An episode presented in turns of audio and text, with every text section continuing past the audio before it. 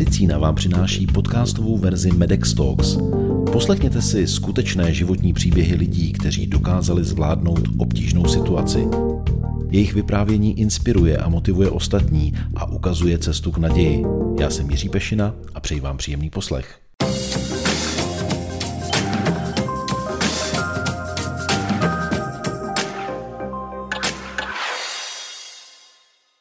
Vyhledávejte dobrodružství, protože jinak si dobrodružství najde vás.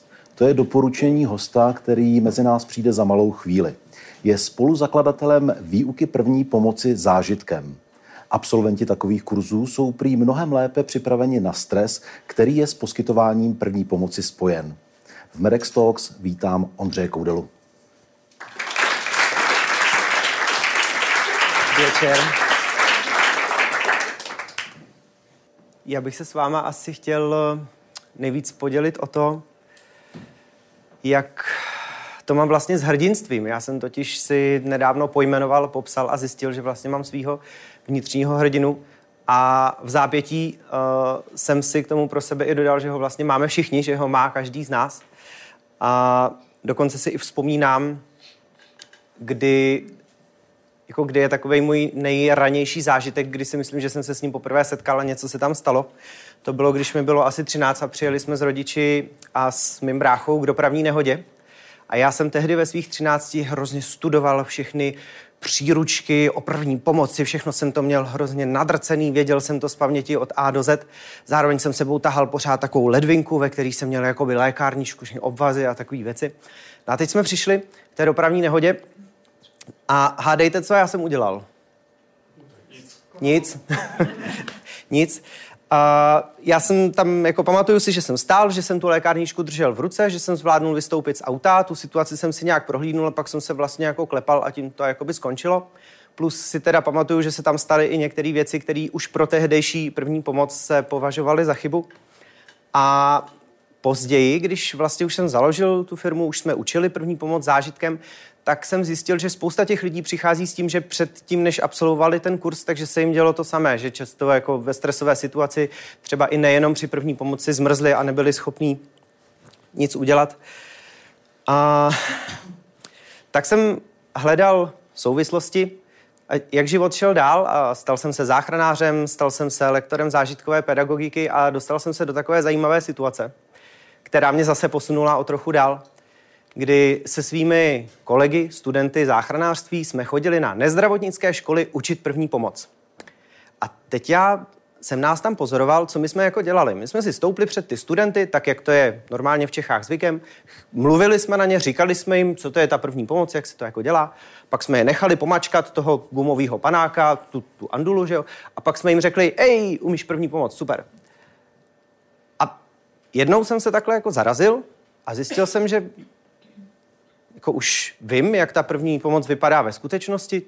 Jsem zároveň věděl, jak funguje ta zážitková pedagogika a zjistil jsem, že vlastně tohle těm lidem vůbec nepomáhá, že my je na tu situaci jako nepřipravujeme, že jim nedáme to nejdůležitější, co oni potřebují, aby, aby potom obstáli. A to mě vlastně vedlo k tomu, že jsem začal experimentovat s tím, jak eh, tu zážitkovou pedagogiku angažovat do výuky první pomoci a jak vlastně tu první pomoc začít učit zážitkem. Dokonce pak se mi podařilo i iniciovat takový výzkum, který nakonec se jako zabýval asi čtyřmi tisíci českými studenty a zabýval se tím, jak oni jsou na tom s první pomocí.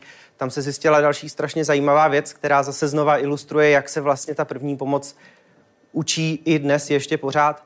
Uh, tam se zjistilo, že nějakých zhruba 80% těch studentů ví, jak se má zachovat u člověka v bezvědomí, ale jenom třeba 38% z nich to dokáže jako aplikovat a dokáže to reálně provést, tu první pomoc. A, a zase se na to jako koukáte na ty čísla a říkáte si, tak sakra, tak 80% jsme to naučili a oni to jako, ani jako půlka z nich to teda pak jako v reálu nedokáže provést, tak jako kde to je, v čem je ten problém? A tak jsem vlastně dospěl k tomu, že my tu výuku vlastně jsme zvyklí u nás v Čechách dělat takovým způsobem, že ten vnitřní hrdina v zásadě tam jako se nudí, tloustne, spí a tak dál. A my, my ho jako ale v těch stresových situacích potřebujeme, že jo? My potřebujeme našeho vnitřního hrdinu, když jsme v krizi, když jsme pod tlakem aby nás tím nějak jako provedl, když my tak jako trochu přestaneme vnímat, tak aby on tam zaskočil a zvládl tu krizovou situaci, takže my v ní obstojíme co nejlépe. No a tak jsem začal přemýšlet i o tom, že vlastně to není jenom o první pomoci, že my sice jako pomáháme těm lidem trénovat toho vnitřního hrdinu prostřednictvím těch kurzů, ale že vlastně on, když je trénovaný a když to dobře zvládá, tak nás provede i spoustou jiných obtížných situací. On nám pomůže lépe obstát, když na nás v práci někdo křičí. On nám pomůže lépe obstát, když jenom nám bouchne kolo na dálnici. My potřebujeme zastavit u kraje, všechno to nějak jako zvládnout ve správném pořadí, to kolo vyměnit a jet zase dál. A tak podobně, že to jsou všechno situace, kde ho potřebujeme a že je skvělé si ho neustále trénovat a cvičit, aby ten náš vnitřní hrdina byl co nejlepší. A, a jak to vlastně dělat? Tak uh, přišel jsem v podstatě na to, v souladu teda s tou zážitkovou pedagogikou, že je asi nejlepší vlastně už o tom mluvil jeden z těch předchozích řečníků, vystupovat z komfortní zóny. A to ideálně vědomně.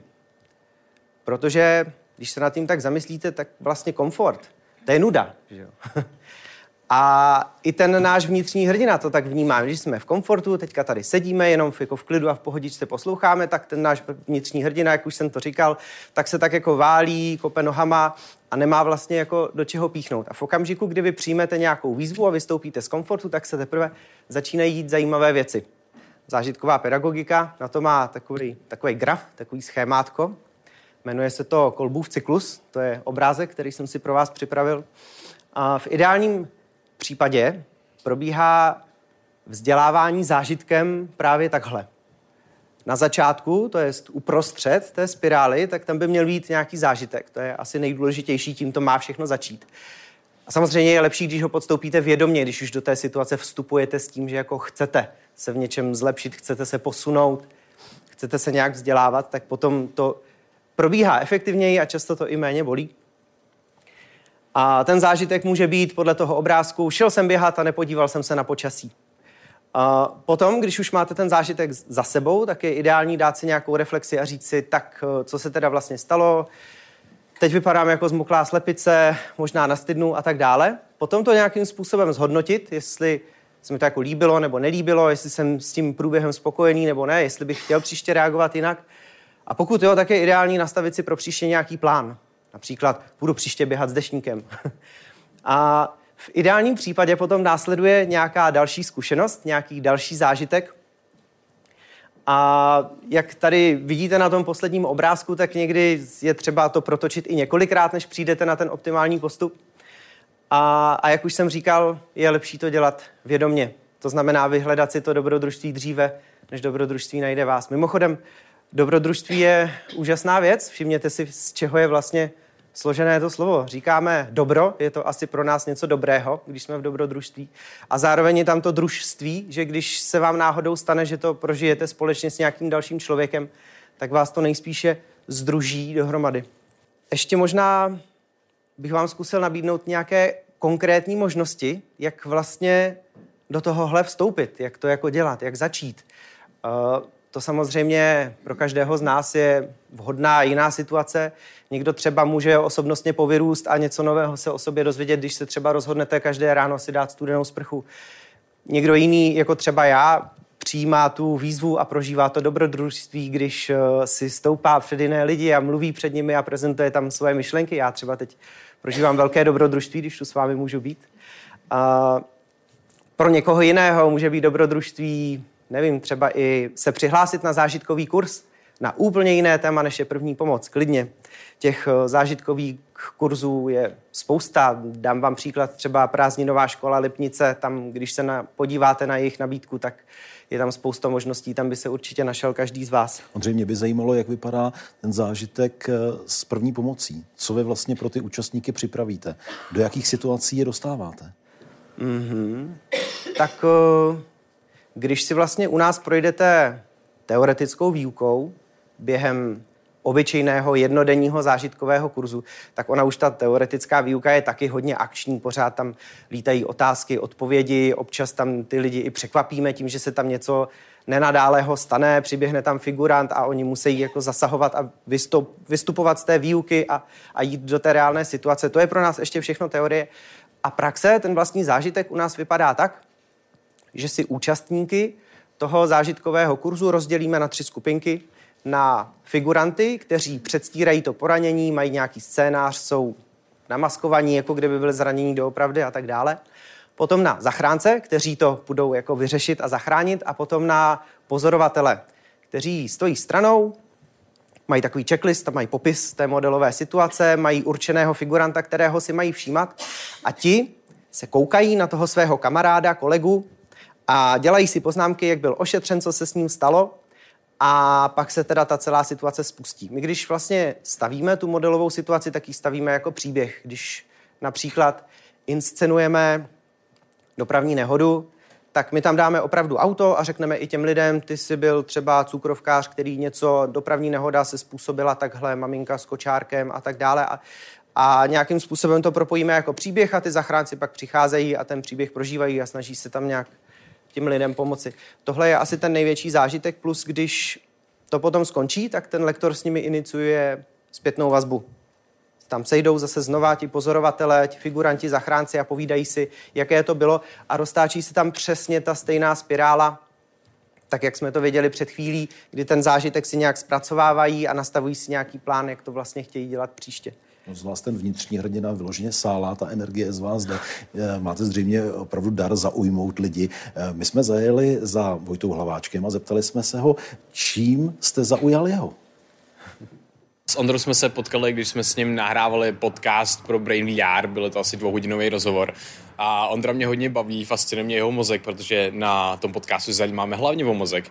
No a on vlastně dělá to, o čem mluví. Vlastně probudil, dokázal v sobě probudit svého vnitřního hrdinu a potom dělá to, že to probouzí i u ostatních, aby se oni našli toho hrdinu sami v sobě a to mě moc baví, myslím, že to dělá skvěle. Moc mě baví ta firmní kultura, kterou v Perpom mají a, a fascinuje mě, jak vlastně vede lidi, jak dokáže vést ten tým a neustále se učí nové věci, aby to zefektivnil a všechny ty věci, o kterých mluví a které se učí, se snaží i používat, což mě, což mě moc baví.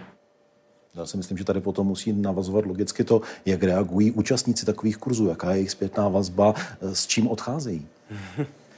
uh tak my jsme pověstní tím, že vlastně máme mm, pozitivní zpětnou vazbu téměř od každého člověka.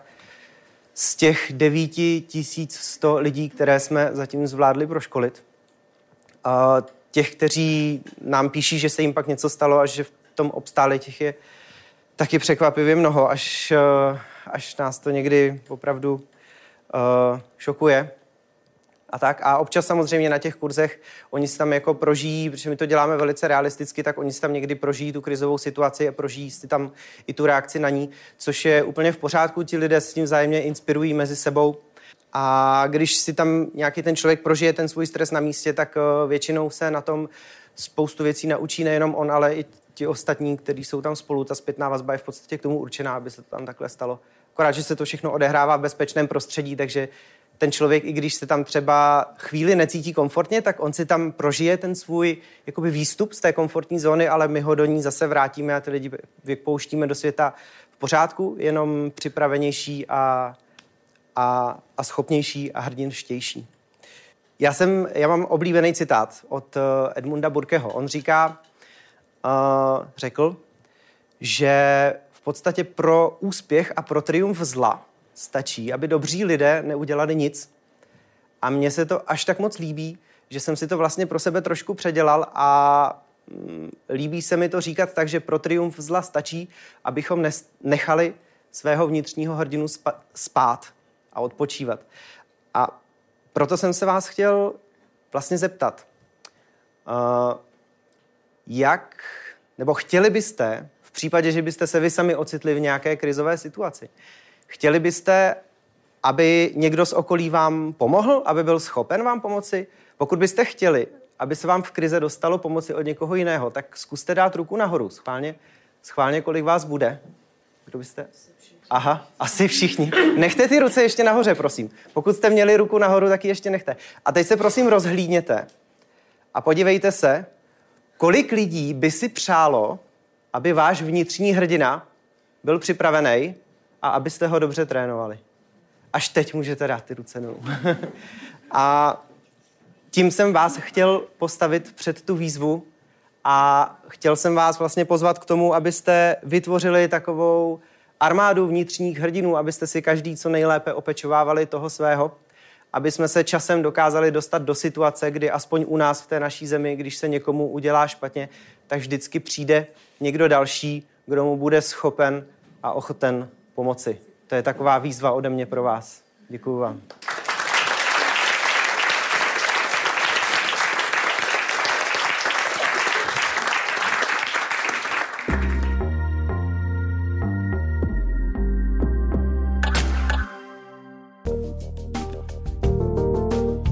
To je z dnešního podcastu všechno.